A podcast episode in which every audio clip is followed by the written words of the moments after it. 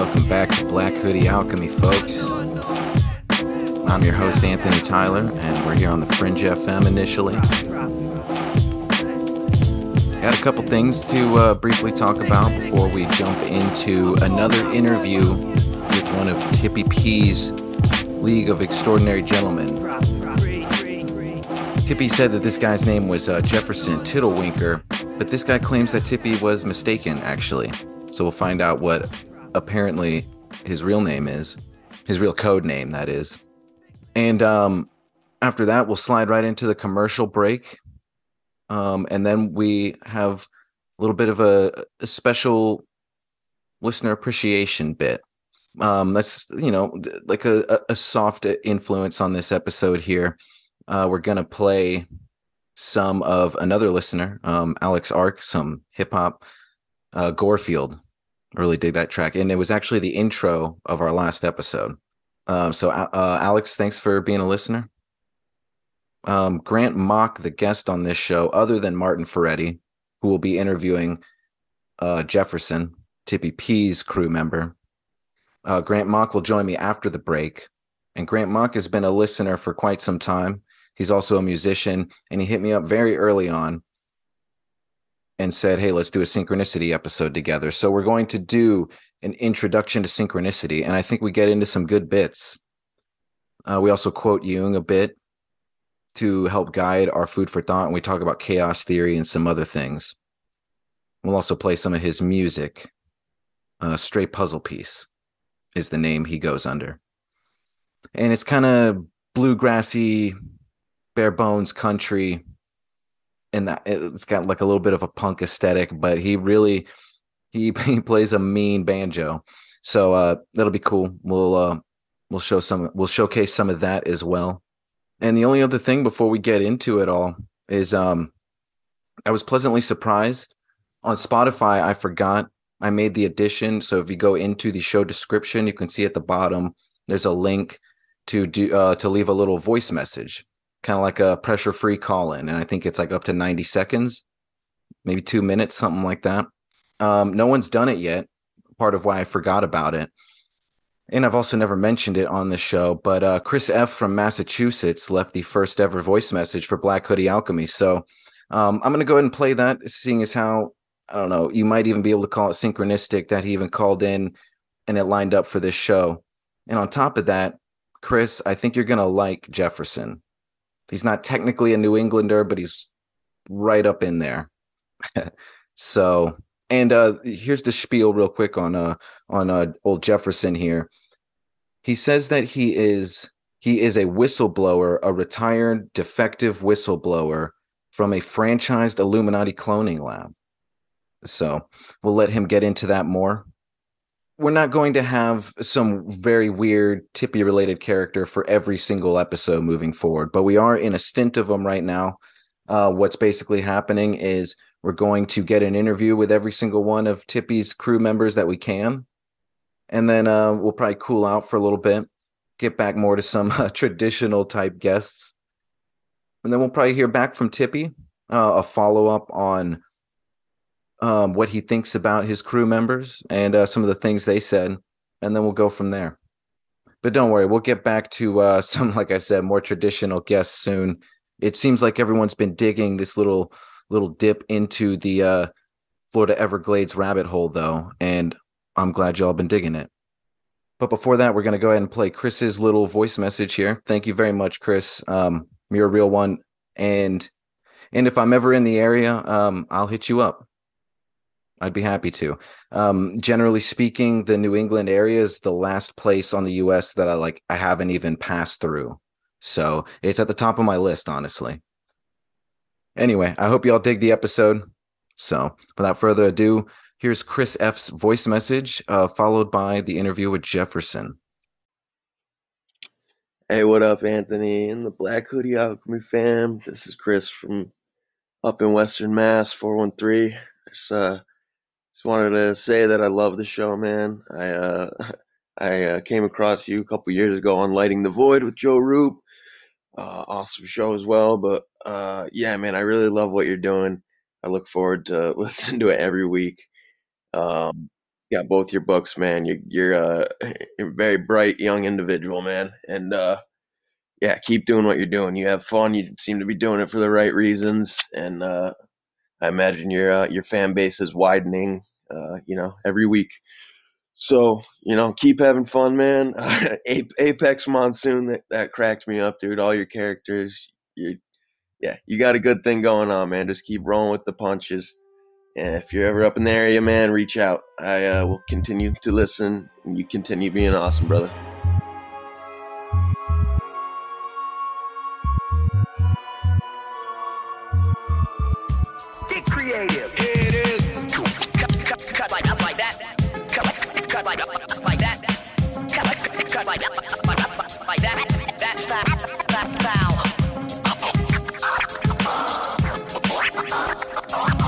Hello and welcome back, folks, to Black Hoodie Alchemy. Anthony is off getting his uh, black hoodies uh, washed. He's been a busy guy. So, uh, joining me today on this episode is going to be Jefferson Tittlewinker. He is a cloning lab manager for the Illuminati, and I think he's got some interesting stories to tell us. So, uh, Jefferson, welcome. Thank you very much for having me on. It's a pleasure to be here. I know that you've had some uh, of my other friends on the show, and I think um, I, I I think it's a good idea to have all these uh different people on the show so that we could uh we could all get our information out there. But Yeah, uh, my, absolutely. my name is actually Tippy always gets this wrong. It's not Jefferson Tittlewinker. It's uh Jefferson Tillamook Slinger. You see, Fuzz, I'm from New Jersey, but uh I've got a bunch of family in Eugene, Oregon, and uh they they give me the hookup on all the expired Tillamook products from the factory, and I sell it cheap. I make a Yeah. make a good buck. I hear you. Yeah, that that Tillamook jerky is pretty good. Yeah, Tillamook is uh I'm right or die with Tillamook, buddy. Very good. So, uh, tell us a little bit about how you got into this clonely lab manager profession. That seems like a very odd choice. Well, it was it all starts with you just trying to pay the bills until your acting career takes off. And then um uh then 15 years later, so you're just still punching the same old clock, wearing the same old black robes to the to the facility, you know, drawing the same old pentagrams in blood on the walls and it's just I was just getting tired of it, you know what I'm saying? Yeah, for sure. So you were you were an actor, you said. So what what qualified you for this lab manager position? Um, well, I started as an intern and then I just eventually worked my way into, you know, running the conveyor belts. Uh, it's pretty much just you see the Illuminati, they uh they franchise out all these different cloning labs across the US. Uh-huh. And uh yeah, I was working for the one in Newark and uh um Wait, did, did you say franchise? yeah. Oh, how, how much is a franchise for uh, Illuminati Clothing Lab? Uh, it's like, it, well, let me put it like this. You know, uh, Troy Landry, the Sure. the guy from Swamp People. Sure. Yeah, you got to have like Troy Landry money because he's the one who Oh. owns the one in Newark. And see, the Oh. whole the whole Gator thing is interesting. We'll get into that later, I'm sure. But you see, there's a whole bunch of Troy Landry was running the facility, and he has a big old fascination with Gators, and that's that's what got me thinking that maybe Tippy was on to something. And uh, Mhm. that's why I ended up meeting him down in the Everglades. So Troy Landry's uh he's one sick puppy. Yeah, I, I didn't know that uh, the Swamp People had uh, the money to franchise these cloning labs. It's crazy. Well, is he, I mean, is, is he is he a member of the Illuminati? Yeah, he is. He's a Oh. very high ranking member, like extremely Really? high. Yeah. Interesting. And and uh but the one who uh it all comes from really the one who's been interested in uh, doing most of the cloning is uh uh the Queen of England. It's always coming from Of the course. of England. Yeah. yeah, she's uh she's a reptilian. Yeah, it's she we're trying to find her out here in the Everglades. Uh yeah, yeah. I'm sure ha- she's hanging out in out her gator gators. form. Yeah. Yeah, for sure. Interesting. Okay, so it's- cloning it's- lab manager. Yeah, it's, yeah, and um uh I'm not really into the sciences. I can't like make the the test tube beakers turn into like babies that grow real quick and things. So I just oversee it.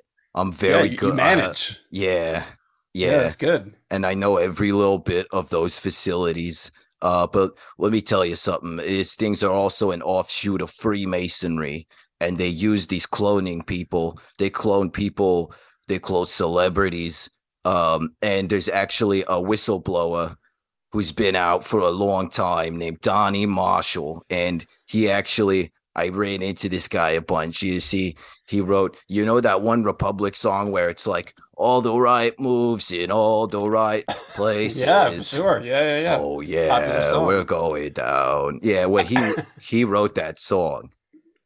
Oh, Yeah, Donnie he, Marshall wrote that. yeah, and and uh he wrote a bunch of others like other OneRepublic songs and like lots of the hits on the radio specifically because see his his family sold him to the Queen of England at a young age and um and then she started making him write hit songs or threatening him with a giant sword. And uh and then when they found out that he could make uh he could make beautiful songs they started cloning him. And um and they make him perform him in his clothes they perform as like an ensemble for all the celebrities that come to these franchise cloning facilities. Um and like you know all the biggest people come um but let me tell you not all of them like it you see bernie mac is actually one of the guys that tried to stand up for donnie marshall uh, but he was killed with anthrax because of it Wait, that's why Bernie Mac got killed? yeah, they sent anthrax after him, the band. Uh, je- oh, jeez. Yeah, I mean, that would kill anybody. yeah. It was Yeah, a there was cool. a face melting guitar solo, Yeah, and he was sure. dead. Um, you know, I, I- I hung out with Anthrax in the '90s once. did you really? Yeah, it was great. They didn't try to enlist me into one of these facilities, though. Really? Because they're Yeah. real scumbags. Let me tell you, uh, they're probably nice except for the cloning lab stuff. But I mean, the yeah, you can't go after my buddy Bernie Mac. yeah, Um, for sure. Yeah. Wait, um, so so why why would the Illuminati try to clone Donnie? Wasn't Donnie kind of uh, out to to expose these uh, these cloning farms? Well, you see, he was raised from a, as a child in these cloning lab facilities, um, and then uh, when he became an adult, uh, he's still kind of wrapped up in this, but he was able to uh, find a computer or something and start making these uh, blog posts, and uh, Uh-huh. and he's written a bunch of books, and he's just able to keep it uh, covert enough uh, from the Illuminati. Yeah, I see. Yeah, yeah, absolutely. Was uh so you were in the New York facility. I don't think uh I don't think Donnie was there, right? Dan Donnie was in the Canadian facility or one of them, I'm sure. Yeah, but you know, I um would travel. We go to the Canadian facilities for our conference meetings sometimes. No, at- not conference meetings, but uh, uh, our seasonal uh getaways. You know, the corporate uh paid gigs where we'd all go and um uh seminars. That's the word I'm looking for. Yeah? Yeah. And Yeah, so Donnie cool. would perform for us. And uh but actually uh Mila Kunis, you know who Mila Kunis is? Of course, yeah, who doesn't? Yeah, she had a real penchant for stabbing Donnie. She would come to a lot of our shows and just stab him a bunch. Oh my god. Okay. Yeah. All right. Well, you know. There's plenty of Donnies to go around, right? They're they're all clones. So Yeah, I mean, I didn't really bat an eye at it Yeah, because I'm- there's a bunch sure of they didn't mind. Donnies. Yeah, for sure. So what what's the purpose of these clones? Why why are the Illuminati cloning people? Uh, be- because uh, they're they're handing them out for these Illuminati sacrifices and Freemason things, and and um, we always we keep fresh art on the walls in all our facilities, but we only paint it uh, with our fingers in blood. So you got to have bl- uh, fresh blood for that too, um, and also um, organs. You know, um, like uh, but we sell a shitload of organs to China. Um, Oh, sure. that's why you could get like an organ transplant in like two or three weeks in China because we just send a shitload of, of clone organs to them. Yeah, yeah, sure, sure. Yeah. Aren't you uh aren't you afraid that uh the Illuminati are going to come after you now that you're exposing them on on the show?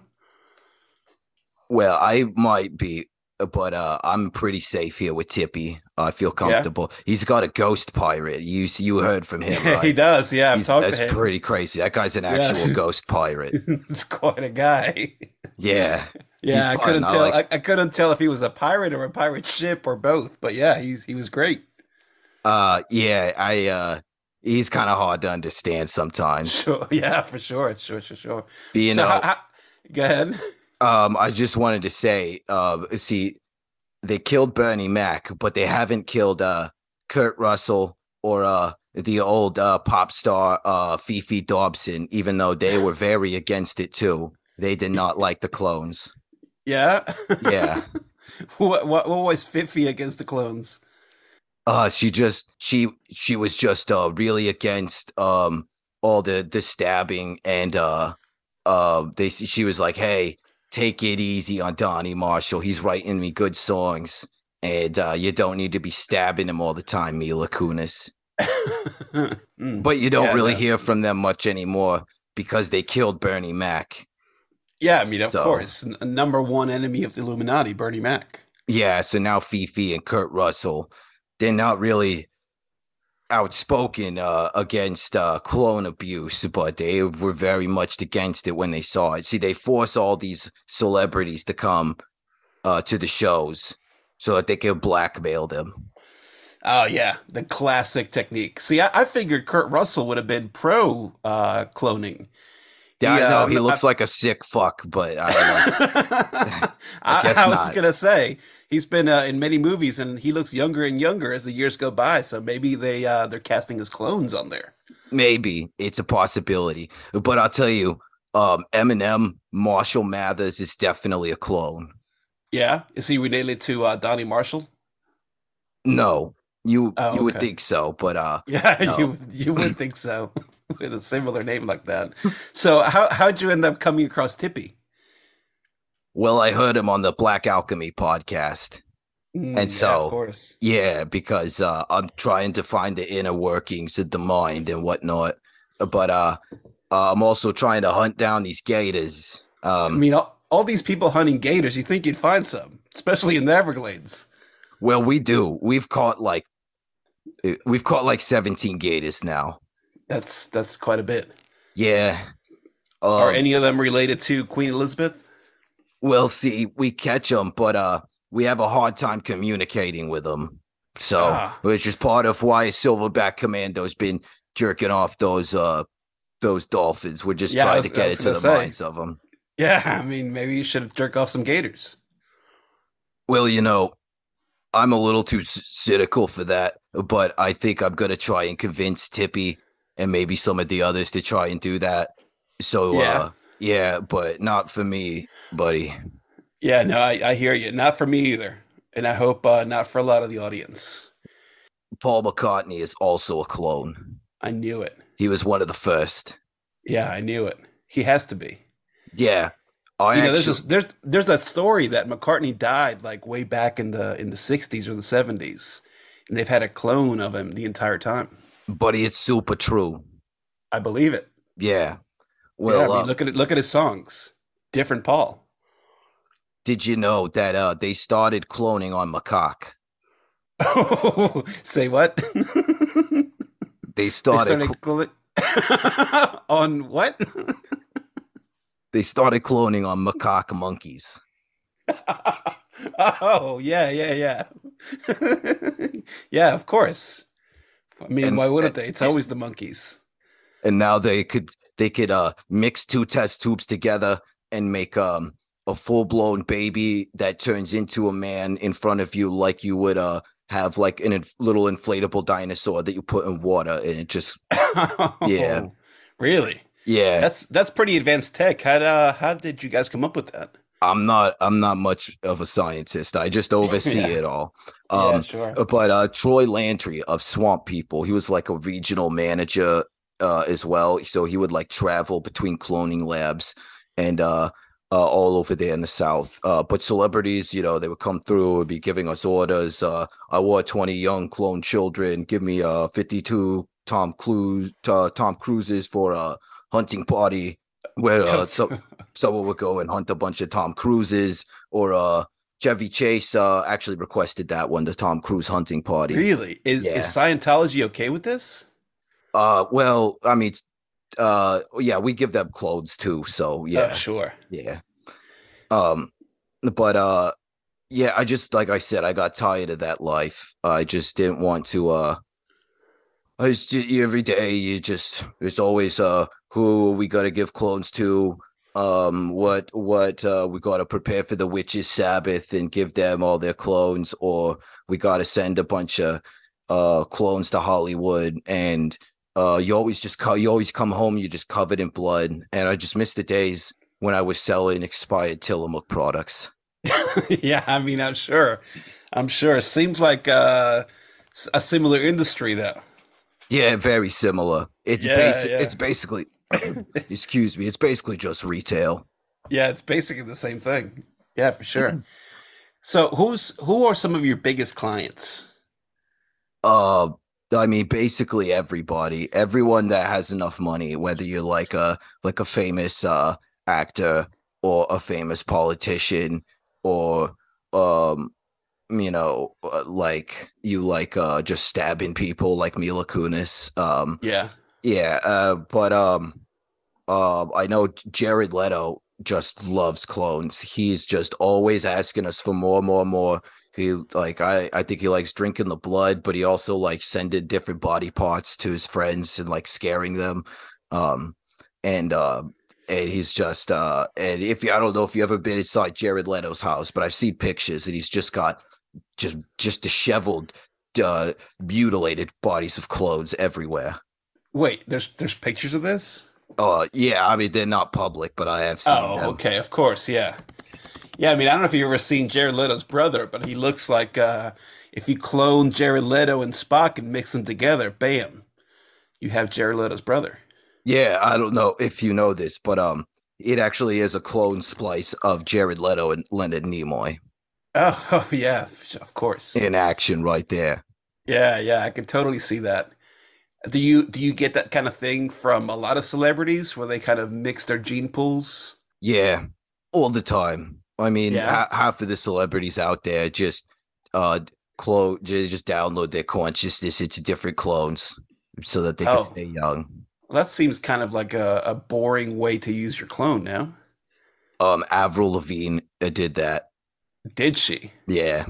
That's why you you did hear from her for a while. Something went wrong and she had to go back to the drawing board and had to make a better clone of her. I was gonna say, can you send me an Avril Lavigne clone? Sure. I got Yeah. I, yeah, buddy, I got you covered. Beautiful, beautiful. So where where are these labs located? Are they easily accessible? Have you Yeah. ever had someone try to break in there and and expose them? No, no. You ought to have the secret password. Um, I can't tell you on air, but I could tell you off air. You Yeah, my for treat. sure. Yeah. Yeah, But then again. You can't tell him you talk to me because I'm in hiding now also. well, I'm sure they won't listen to this either. No, definitely not.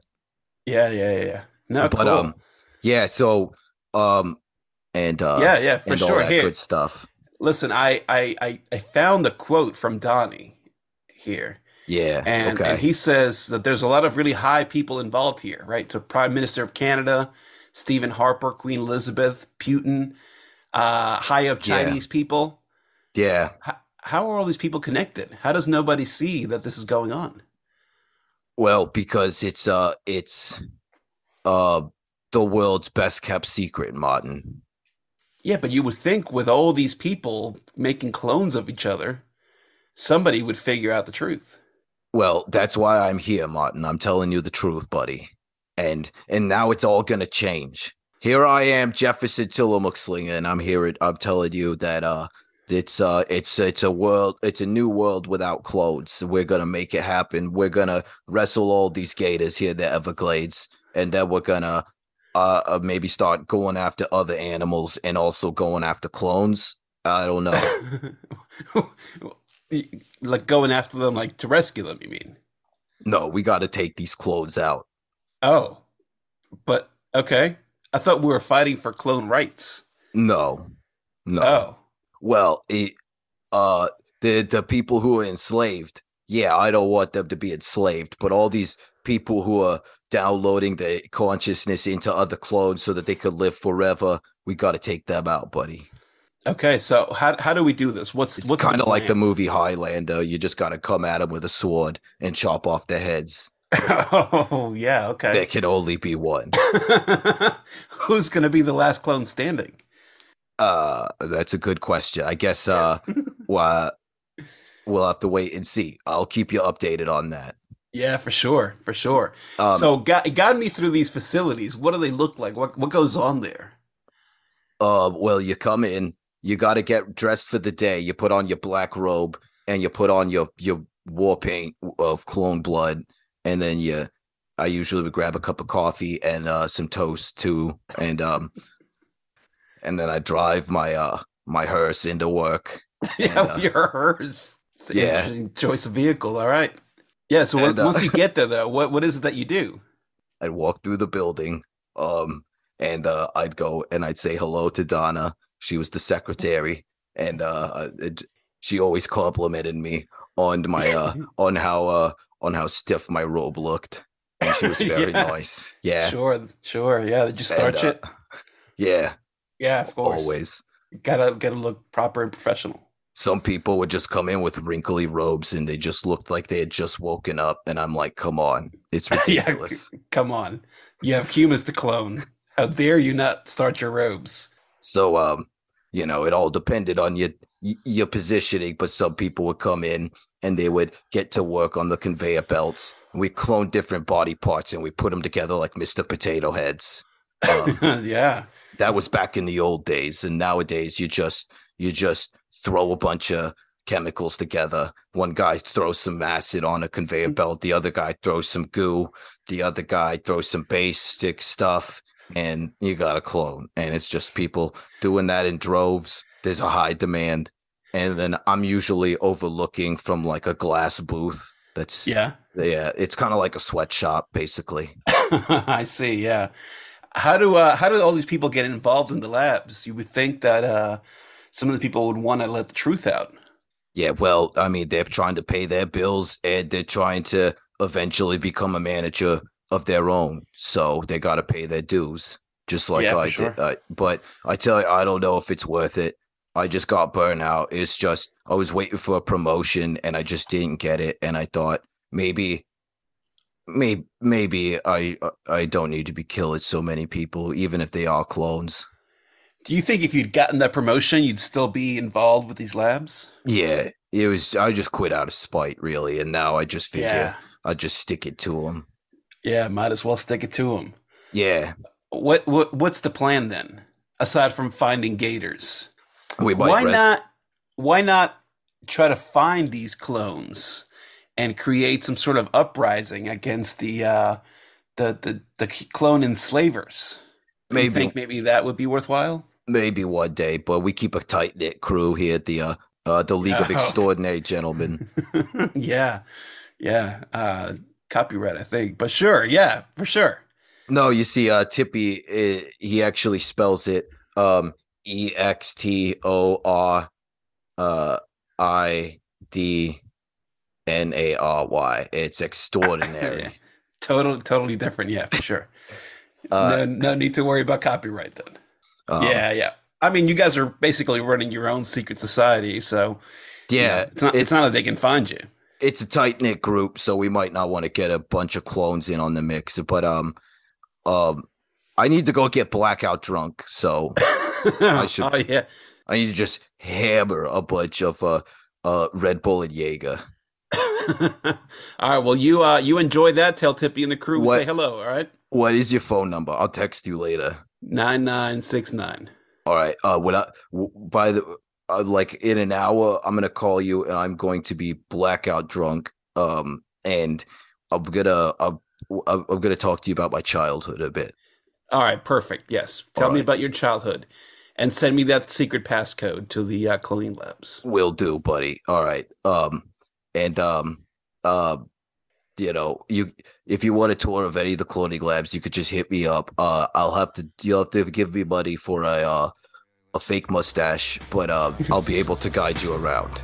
That's perfect disguise. Yeah, absolutely. We, we can definitely plan for that. All right, thank you very much. I'll, Yeah, thank you. I'm sorry I let you down, John.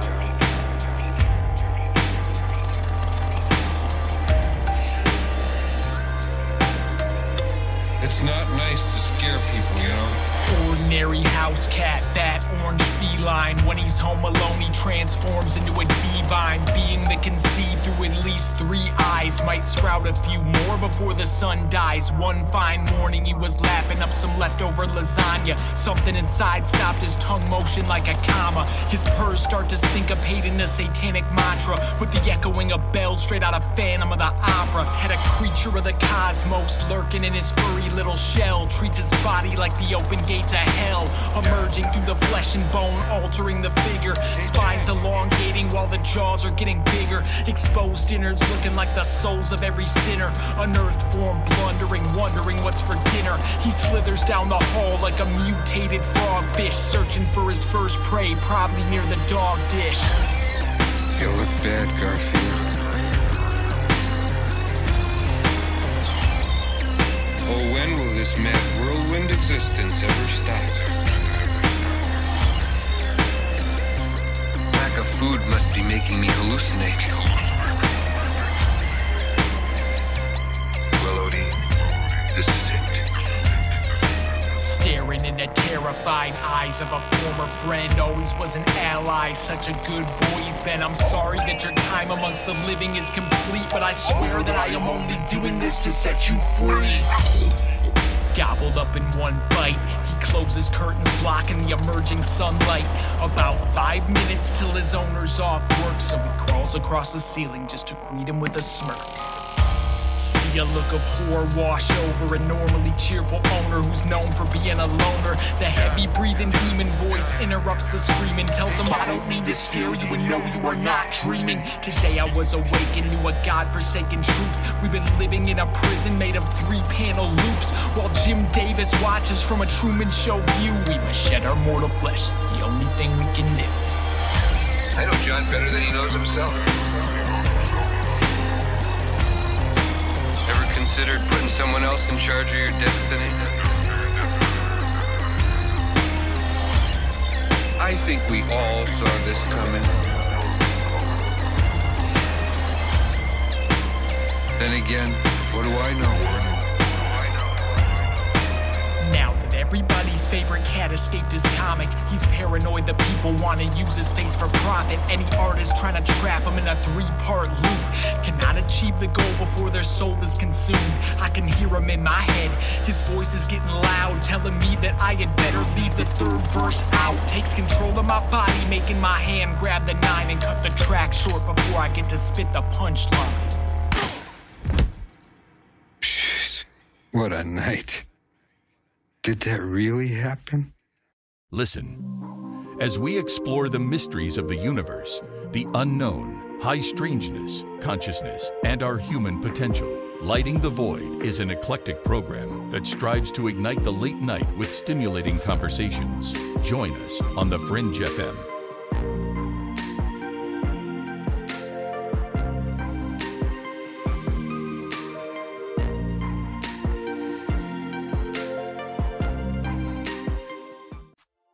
Thousands of people are having paranormal experiences with ghosts, demons, shadow people, dogmen, Bigfoot, and more.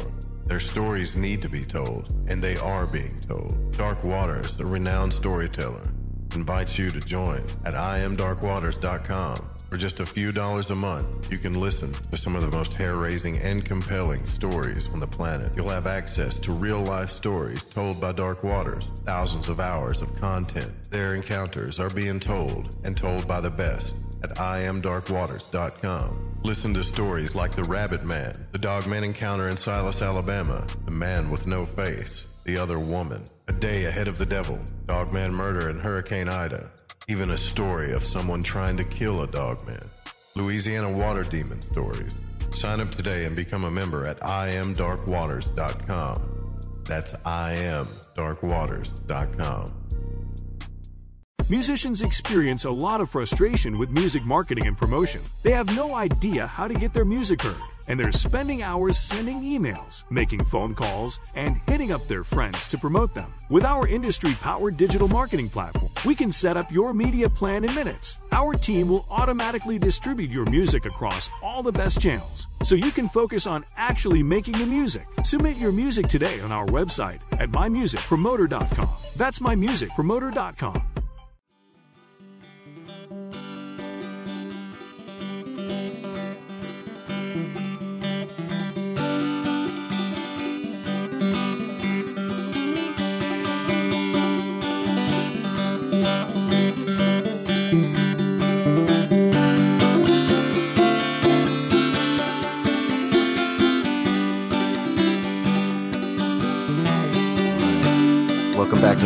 Alchemy, folks.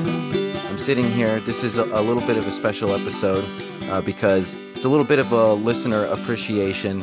Uh, uh, we're going to play some of uh, my guest uh, Grant Mock's music here on the show, and we're going to play a little bit of uh, another listener, um, Alex Arck, some some good old hip hop. And Grant, you would describe yourself? Would that be like you know, not to put a label on anything in particular, but that's like bluegrass, essentially, correct? It's kind of a mix of like bluegrass, old classic country, maybe a little bit of hellbilly stuff like that. Yeah, yeah, I dig it. And it's in the same vein. Usually I play something punkish or hip hop on the show, but uh, I've had a couple other guests on now. Uh, my buddy Keats Ross and uh, Bob Antone, who play, you know, it's not the same, but it's definitely the same vein, that sort of uh, dark, folksy, bluegrass uh, sort of vibe. And it's nice. Uh, I've always enjoyed that stuff, and I never intended in particular to be playing it on the show. It's just the guests that I like happen to be playing it, and it's a it's a nice organic uh, little little uh, extra bit to toss into the mix to keep it lively because I do love playing music on the show. Um, so thank you very much for coming on, my friend. Um, we're going to talk about synchronicity today and uh, Jungian perspectives on a lot of different stuff here. Um, and I've got some different quotes that might help guide us. And uh, Grant, I, I'd like to hear a little bit about, you know, we could tell the listeners a little bit about who you are and what you do and what got you interested in this. And uh, before I pass it on to you, I'll just say um, you've been a listener uh, for a good amount of time now. Like you hit me up uh, within the first four or five episodes or something, and you said, hey, if and when you ever want to do an episode on synchronicity, I would love to come on. And I said, bet on that. Um, let me find the right time for it because it's also something that to do it ju- proper justice. I do consider this show like you could listen to anything in any separate pieces, but um, I try to build on everything. And now I feel like we're at a proper point where we've talked about different things, uh, states of mysticism and unexplainable phenomena, um, and also some of the charlatans that peddle that stuff. And now I think it's uh it's it's time to discuss synchronicity a bit, at least an introduction, because this is such a this is such a complex topic. If you're really trying to grab the bull by the horns here, um, so before we get more into the nuts and bolts of that, uh, Grant, I'd, I'd, I'd like to hear a little bit more about yourself and what has inspired you to, um, you know, do these kind, uh, have this kind of research uh, in your life, and you know what it's done for you. Well, first off, thanks for having me, Anthony. I really appreciate uh, being on the show. You know, um, you know, uh, you know, there was a long period of my life where I was just kind of going through the motions, and uh, there was a I'll just put it mildly, there was addiction involved for a very good portion of my life. And uh, after I kind of went in and out of the in and out of the uh, realm of addiction, backwards and forwards, backwards and forwards, um, I got to a point where kind of enough was enough. But even outside of that, like I don't want to harp too much on the addiction part because that also that has its own place, so to speak. Uh, I started to look at, you know, what what else is there? Is there a spiritual component? Is there a mystical component? Is there something else out there that I'm just not necessarily sure of? And I kind of had to like pull my head on my ass, so to speak. And the uh, the idea of synchronicity, after some things that I had experienced about two or three years ago, started to manifest in my life. I wasn't necessarily sure what it was, but Um, a lot of people chalk it up to coincidence. And this kind of jump started the idea that, well, maybe I don't know everything, you know? Uh, Right. Kind of broke me out of that that idea that a lot of people hold, you know, uh, and even with the idea of synchronicity, even with the idea of all the stuff that I believe somewhat faith or spiritual or even that, you know, it's none of it's set in stone, you know. Yeah, that's um it a lot of times when you're talking about this stuff, it it depends on your vocabulary. And that's why Jung is so um applicable to all these kinds of conversations because he he toes a line of he tries to keep it as empirical as possible and in psychological terms, but he's not afraid to go to some wild places. Um uh, tell the listeners uh, before we get a little deeper into synchronicity here um, about your music and some of the things um, you know anything that you'd like to plug real quick um, now's your chance to you know sort of set the stage on who you are in general All right, so uh, I play banjo. Uh, I go by the stage moniker of a Stray, as in like a stray cat, Stray Puzzle Piece. Uh, you can also find me by looking up Grant Mock on all the streaming platforms and stuff. Um, I play anything from like classic country to, uh, you know, uh, as I was saying, uh, hellbilly to a little bit of blues, uh, a little bit of bluegrass, uh, a little bit of gypsy folk too. I'm kind of working in there, just trying to elevate my life a little bit in the musical area uh, artistically something i've always wanted to do and uh, for some reason banjo clicked with me. I played off and on guitar for a long time and uh, you know, i just went off in a different direction and uh, just kind of a different contribution that i can give to the world in my opinion. Awesome. Yeah you play a mean banjo man. Uh, no doubt about that uh, and we'll have all that in the some links in the descriptions and we'll uh, like i said bump that a little bit on the show. I do love uh, linking up with artists um, of all kinds. So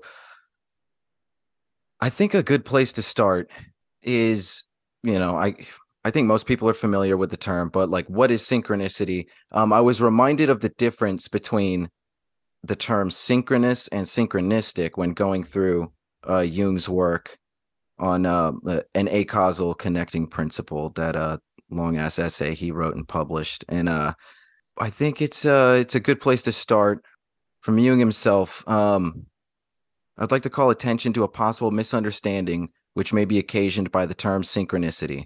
I chose this term because the simultaneous occurrence of two meaningfully uh but not causally connected events seemed to me an essential criterion I am therefore using the general concept of synchronicity in the special special sense of coincidence in time um, of two or more causally unrelated events which have the same or similar meaning, in contrast to synchronism or synchronous, uh, which simply means the simultaneous occurrence of two events. Uh, synchronicity therefore means the simultaneous occurrence of certain psychic state uh, with one or more external events which appear as meaningful parallels to the momentary subjective state, and in certain cases, vice versa. That's a lot of psychological lingo, but what that essentially means to me, um, and I'd, I'd very much like to hear your thoughts on this, Grant, and elaborate as much as you like uh, with, you know, your personal experience or or whatever, um, you know, you feel the need to speak on. But um, it, this is uh, you know, we were talking before we recorded. This is like one part physics. This is psychology uh, because this quickly goes into chaos theory. And um, there's even a foreword of the book that maybe I'll read some at some point um, that I thought was really enlightening. I've always thought that Jung would have spoken a lot about chaos theory if that was, you know, a study that was around in his time. And uh, a foreword of uh, the the synchronicity work uh, that I read, just like a 1973 edition or something like that. Um, talked about the you know the same thing how you can find proto chaos theory all throughout this book uh, and Jung's interest in synchronicity, and it also kind of reads to me like a uh, uh, almost like a science fiction or yeah science fiction, but uh, like a time travel specifically. Uh, you know, he's always talking about unrelated and related events, causal and acausal, uh, simultaneous occurrences and circumstances. It's like whenever you read descriptions of time travel books, it's always jumping all over the place and there's charts and things and uh or movies or books or whatever. And uh because you know it's mystical and psychological and with a bit of physics in there and everything. So Grant, if you'd like to go into this a little bit more, what do you think is going on here? Like, how do we separate, you know, what's happening, the actual cause and effect of what's happening in our lives versus the potentially very mystical things that might be going on? You know, whether it be dreams that are linking up from your everyday life to something else or, um, you know, messages that correlate in ways that don't seem to have any explanation, but seem to have a very specific purpose. Well, I mean, that comes down to what is meaningful for one person. You know, uh, yeah. it say the some say the thing that's meaningful to me doesn't have any inherent meaning for you. It comes down to, at least in my opinion, the uh, subjective archetypes that we all have in our lives. You know, and there's a little bit of scientific basis for that as far as uh, Jung is considered and the cosmic ocean of archetypes and all that kind of mm-hmm. crap. But, you know, um, I can't say exactly what is happening, but it, it's it's it, it, gives meaning, it gives purpose, it gives us something to go on to be able to move forward. And even with all the negative, even synchronicities that come up, even with all these negative consequences, it doesn't always have to be positive. Mm-hmm. Uh, to make that into something scientific, as Jung was trying to do, is not an easy task. Um, but I'm not necessarily sure as to like what what gives it that gives it that that flavor I think that you're asking for. Yeah, I don't know if anybody does. Um but um how has this uh in what ways has this played a part in your life because I can say briefly um and I, I think I'll touch on it in other places um in the future but more than I have in the past but in my book dive manual a lot of um what instigated some of that research was a recurring dream I kept having. And the first time I'd had that dream, it was of a woman's face that I had come to meet later, months later. Um, there's no way I could have ever seen her beforehand. And it ended up, long story short, being very alchemical recurring dream um, of essentially, you know, like a union of opposites of uh, my anima uh, trying to communicate itself further to me. Um, things that that were damaged or repressed um and i kept having this dream over and over um and it's still to this day um something that i can't you know fully explain um it, it, it's certainly not something i could reproduce but it did happen. Um and that was a domino effect.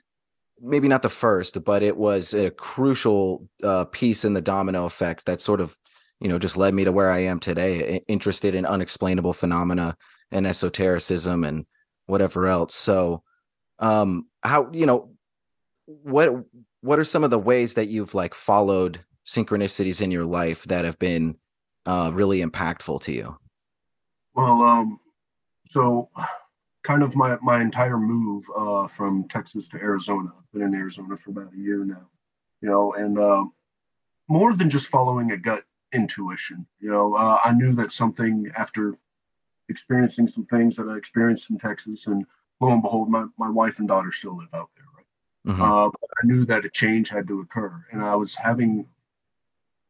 It wasn't necessarily dreams; it was experiences I was having with people.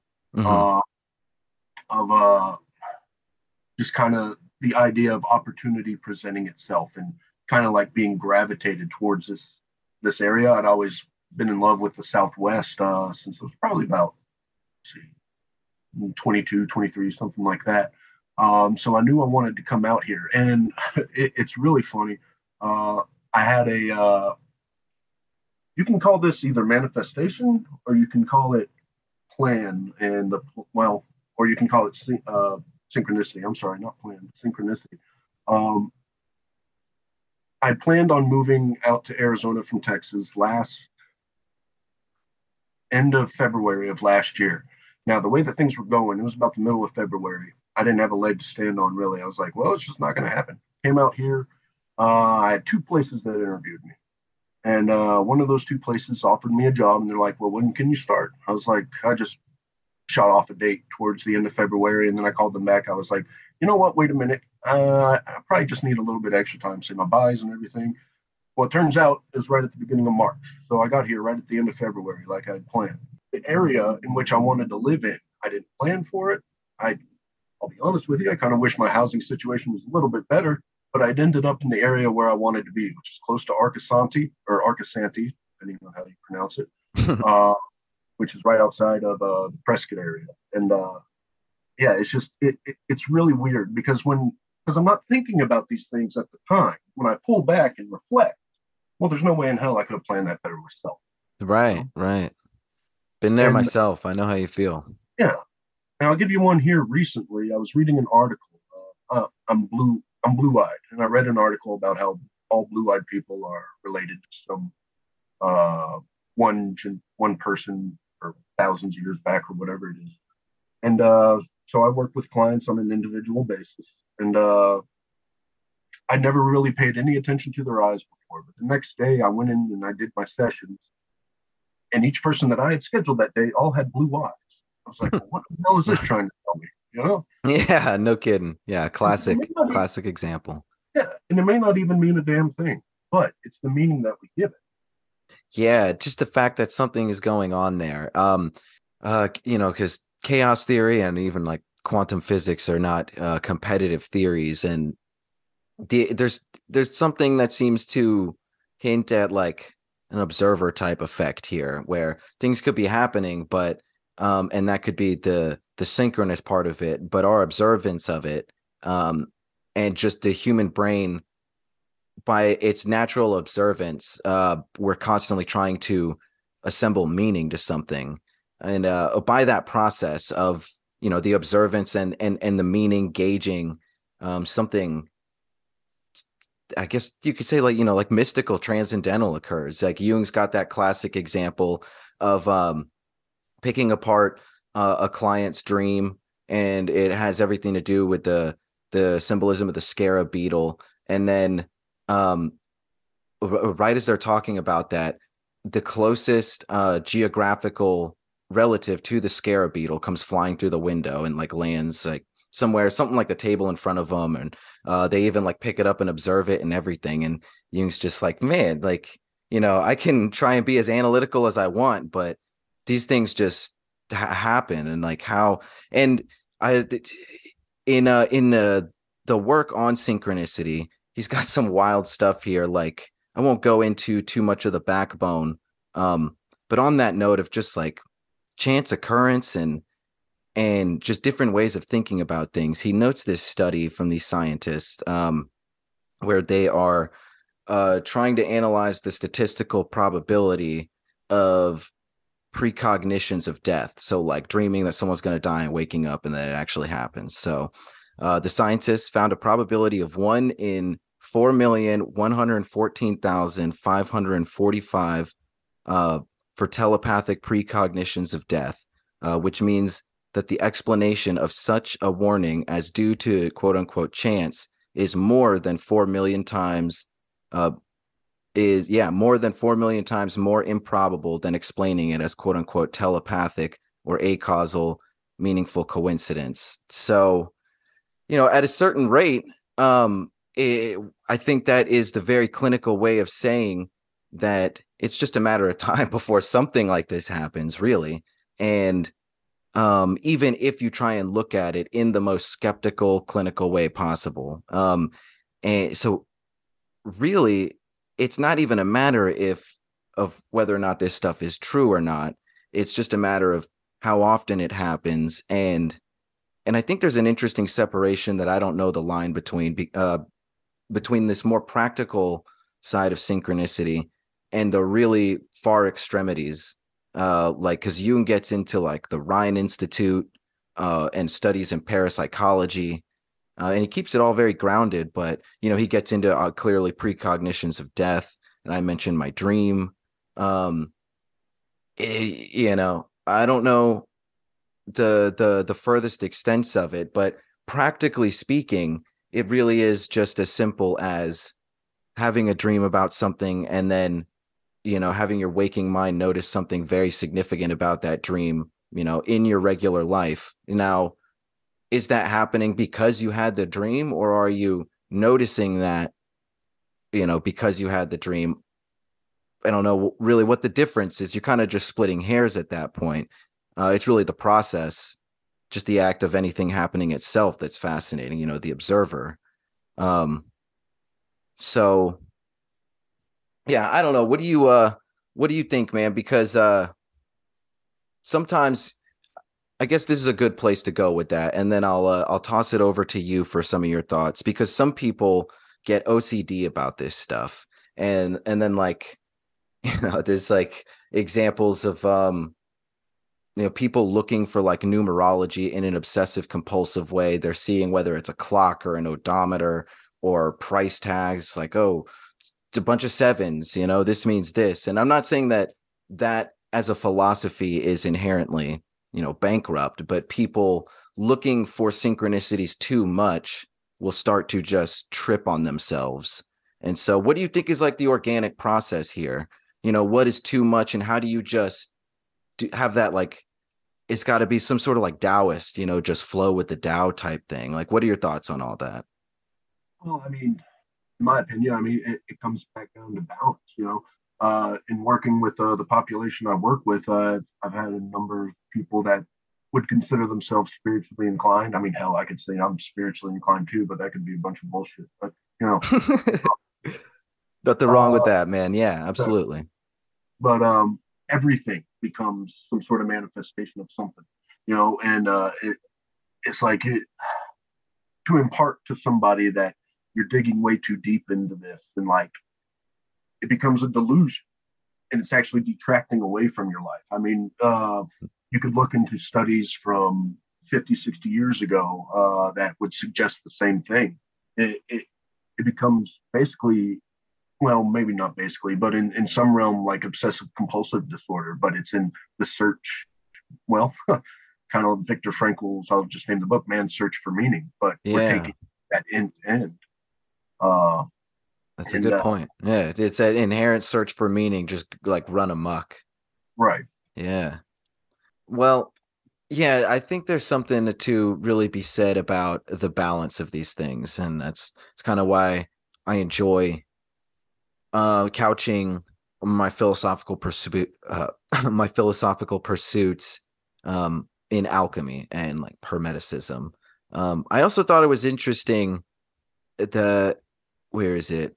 Jung wrote at some point that uh, um, essentially that uh, synchronicity came from a conversation that he had with Albert Einstein. I never knew this. He wrote, Professor Einstein was my guest on several occasions at dinner. Uh, these were very early days when Einstein was developing his first theory of relativity. Uh, and it was he who first started me off thinking about a possible relativity of time as well as space and their psychic conditionality. More than 30 years later, this stimulus led to my relation uh, with the physicist Professor W. Pauli and to my thesis of psychic synchronicity.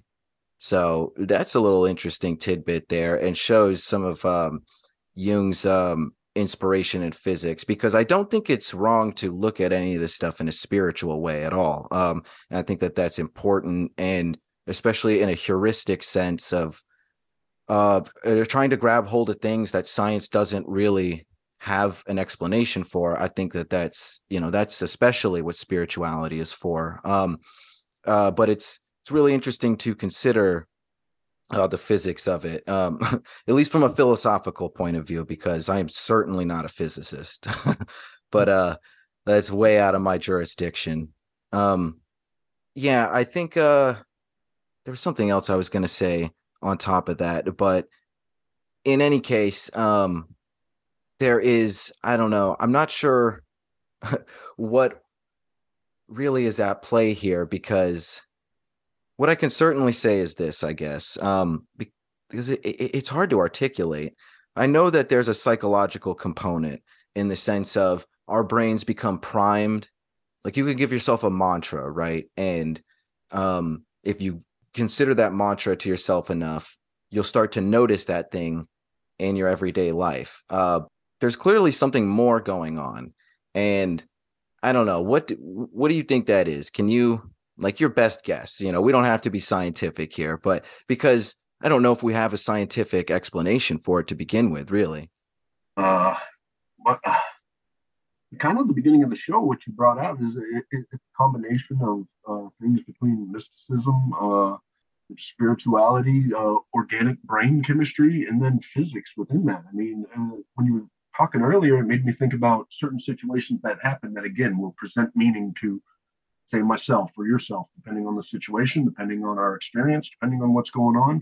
Well, who's to say that quantum entanglement is involved with that? You know, the mechanism that's behind this, that's playing, is enigmatic. Yeah. Uh, if it is an actual phenomenon, if it is actually something, or perhaps there is also the thing of we're all just playing mind games with ourselves. You know, I, am willing to look at both things. I, I can't, I can't claim hundred percent on everything. You know, it's like questioning your own beliefs to give yourself that opportunity to learn. Yeah, and and that's that's a good um sort of uh, core component to boil it down to for a second because if it is some sort of mind game on yourself i don't think that that's necessarily bad you know? Um, dawkins himself said that a god is a virus in that mimetic way which i don't necessarily i think that that's a strange way to phrase it but um you know for instance you look at the history of mimetics um memetics is the the psychological description. A meme um, is uh, a psychological unit similar to a gene being um, a you know a genetic unit essentially a physical unit um, of of our bodily expression and how we pass these things on and it replicates in what they describe as a viral way. Um, eh, but this is this this can be um, attributed to maladaptations uh, but so many adaptations too like art and the exchange of art in and of itself um, and the exchange of archetypes if you will to sort of connect it with jungian terms is that mimetic exchange. Um, so i think in the sense of connecting with these things like even if it's just the most atheistic empirical um, you know materialist point of view just the fact that our brains are firing off in these ways is not something that we can easily dismiss, especially when these things like really rock you. You know, anyone, it's hard to explain to anyone that hasn't experienced it, but I think most people have at least once. And you just know what there's nothing that could explain the recognition that you just experienced. And it's very organic and um it's something at least somewhat impactful. So does it get one? Would it get somebody whoever's experiencing it to be able to continue to move in an adaptive manner, whatever that adaptive manner is for them, the next right thing for themselves. Yeah. Be able to have recognition of that. I'd say as long as it's not net well, it depends on your definition of negative, but I'd say as long as they're co- continuing to move adaptively, then no, you know. And you know, I again coming back to polarity, you know, uh, sitting in that middle of well, maybe uh, all mind fuck. But on the other side, there could be something again very real and very true going here. Uh, maintaining that sense of uh, trying to turn what was once the lead in my life into something that's gold, whether I'm wrong or right. Yeah. Yeah. Well said, man. It does seem synchronicity synchronicity is just sort of an inevitable piece of like I mean not to get too uh uh, high-minded here, but it's a, it's a little slice of uh, the great work for each and every one of us. You know, just carving out that that path. You know, it's uh, it's one of those things where you know all you have to do is uh is really look at the evidence. If I don't understand how anyone could be skeptical, you could be skeptical certainly of the frequency, um, how often these things are occurring in their genuine state, but you know it's just like other unexplainable phenomena. It's uh it's only a matter of time you know if if even if even one of these uh, stories are true then it changes everything and plenty of all these stories are true. Um and you can see them all throughout uh jung's red and black books too. That was pretty much his like artistic expression of the the synchronicities and the like the spiritual crises that he was going through and trying to work through turning his lead into gold proverbially um, which is in and of itself just a dense tomb man there's uh there's a lot to unpack, especially when you're considering the red and black books. Um, so if you don't mind getting um, you know, however personal you'd like to get, in what ways potentially I'm sure your move, like you described, played a part in this, but in what ways did synchronicity sort of help you break out of your addiction cycle? Because that's something I can relate to in my own way. And I know a lot of our past guests and listeners can relate to. So um, there's there's different methods of recovery, right? So um, it, it helped me to recognize, at least within myself, that maybe just a slight possibility that once I chose, hopefully, to once I'd been down to the depths of my own personal hell, you know, I, I believe personally that hell is an inner experience. Yeah, um, absolutely. I completely agree. That uh, maybe just perhaps that there there might be something more that I can strive to than the kind of militant atheistic uh, existence I had been living for a very long time. Mm-hmm. Uh, but that was only provided that you know I literally wanted to change something. You know, um, I'd gone through those motions over and over and over again, trying to do something different, and well, obviously that wasn't working. That only got me so far. So after after spending some time clean for a little bit, I had noticed in my personal life, uh, in other aspects of my life, um, work life, whatever, that certain little things were adding up that I, I couldn't necessarily explain. And as I was talking about earlier, sometimes these coincidences, synchronicities, whatever you want to call them, uh, they weren't always positive. I could tell that I was starting to reap what I had sown beforehand. Uh, gotcha. I could see that. I could see that at least I can't say that there was something else at play because I, I don't want to offend anybody. Plus, you know, but for what I was experiencing, these things could only happen at astronomical levels. You know, I could put a pen to paper and write down a math equation and be like, oh, so this is why this is happening. It was so far outside of my mindset. yeah, I feel you. Yeah. So it's like, okay, well, maybe I have been wrong. Maybe I just need to open up a little bit. And from that, you know, uh, after I'd had a base level idea of what a synchronicity was, because everything in my life up until that point was coincidence. My brain was starting to clear. I was starting to gain a little bit more mental clarity and all that kind of crap. So I picked up the actual uh, essay by Jung on it, that hundred page kind of essay thing on it. And I'll tell you, when I read it, I had to stop about every three or four sentences and look up a word in the dictionary and that kind of thing. I feel you there too. it was very helpful and helped me kind of grasp that those greater concepts and uh, that I'd been neglecting all my life. Because in my opinion, this stuff had always been around in my life. I just didn't have the eyes to see it. Yeah, I think I think that's a good point to make. I think it, you really it all begins with being open to the possibility of seeing these things, even if on a sort of unconscious, unspoken level.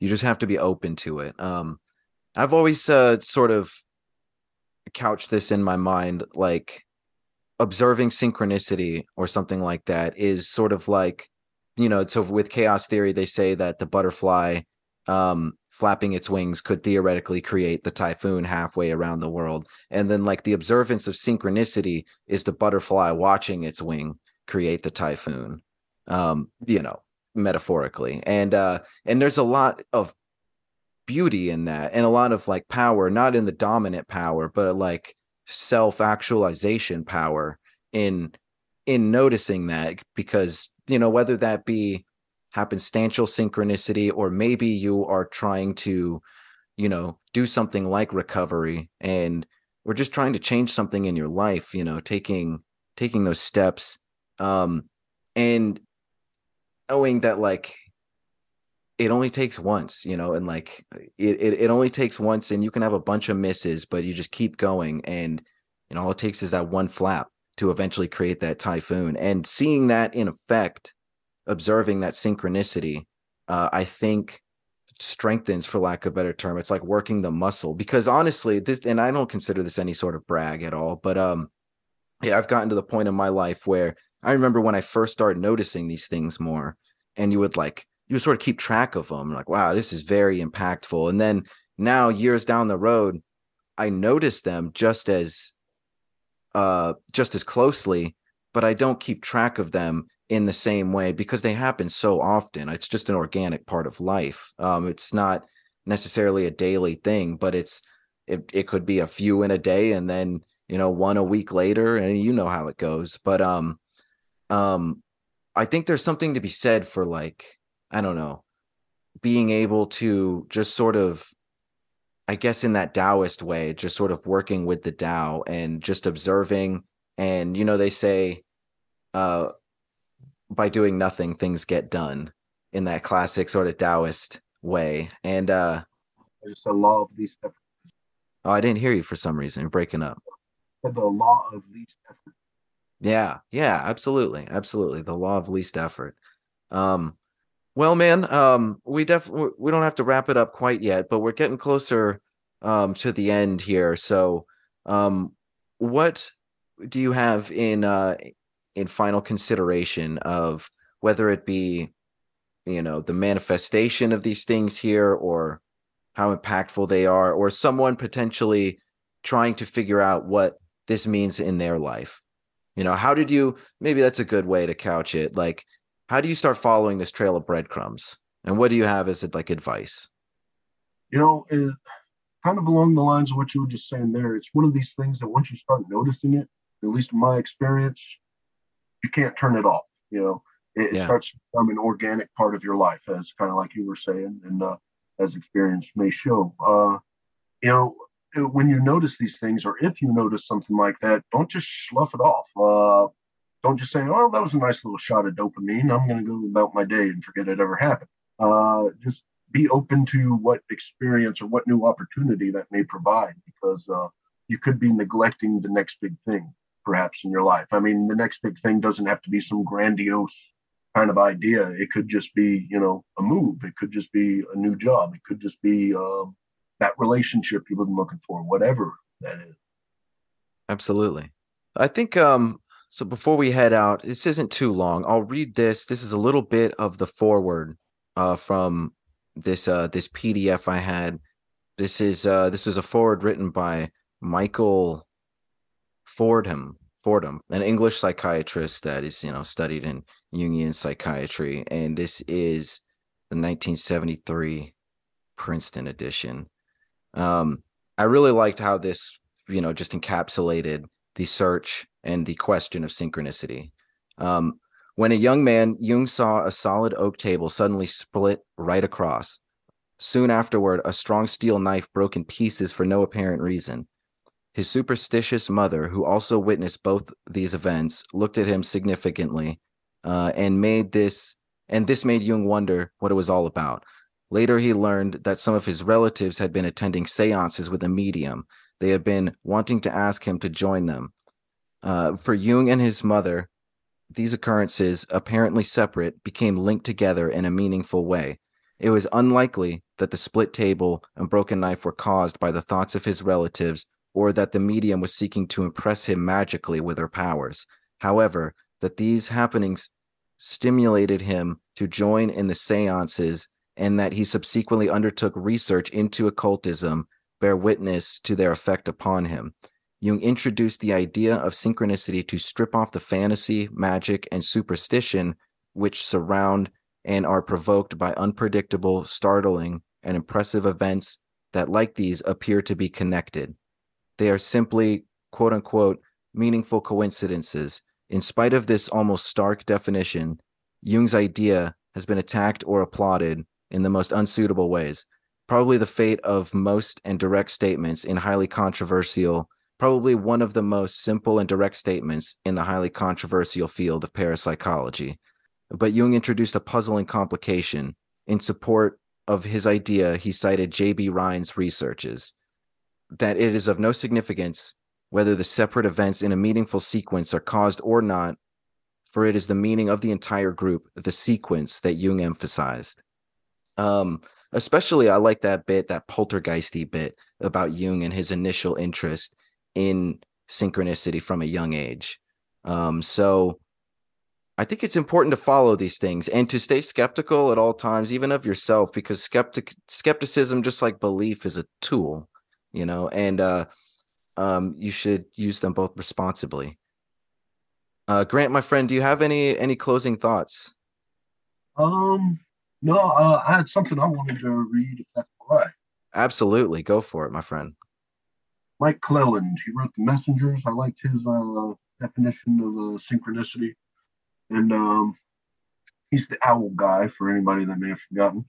Uh, for me, for me, synchronicity is like a compass on a foggy morning in the open ocean. It's a tool to orient yourself and recalibrate your direction of travel. If you are in the flow, following one synchronicity should lead, lead to the lead to another. Well said. Yeah, the I love the ocean metaphor. It it works well with the collective consciousness and also um, with Taoism, which when things get too mystical for me, I I feel like um, not too mystical, like that's a bad thing, but mystical, like out of my reach of like trying to even attempt basic understandings of. I like Taoism because it's so practical, it's so bare bones, yet so mystical at the same time. And yeah, the yeah, I very much like that metaphor. Just flow with it. And um, you know, don't get lost in the tide. Uh, don't get lost in the waves, but uh flow with it. Um Grant Mock, thank you so much for coming on, man. And thank you very much for listening to all the episodes that you have. Um, you're an A1 from day one, my friend. And, uh, Yeah, you know, that's not unnoticed. Yeah. So, you know, uh, would you like to tell listeners where they can find your material one more time? Uh, sure. Uh, well, first off, again, just thanks for having me on, man. Uh, I've been looking forward to this for a minute, and uh, it's been great to talk with you. Uh, and also, uh, if you want to check out any of my music, it's a little bit different from uh, anything that Anthony's played on here, but uh, nonetheless, if you like a little bit of uh, off off the cuff kind of country stuff, bluegrass, uh, blues, gypsy folk, uh, hit me up. It's uh, Stray, as in Stray Cat, Stray Puzzle Piece, or Grant Mock. You can find me on YouTube, Spotify, iTunes, all that crap. So, uh, yeah, I look forward to uh, maybe getting some listeners. I'll get that Anthony Tyler bump. yeah, man, absolutely. We'll have you back on one of these days for sure. Um, thank you very much for coming on, my friend. Um, thank you everyone for listening out there. And uh, don't forget, this is Black Hoodie Alchemy. I am Anthony Tyler, and uh, we'll see you next week. Take it easy.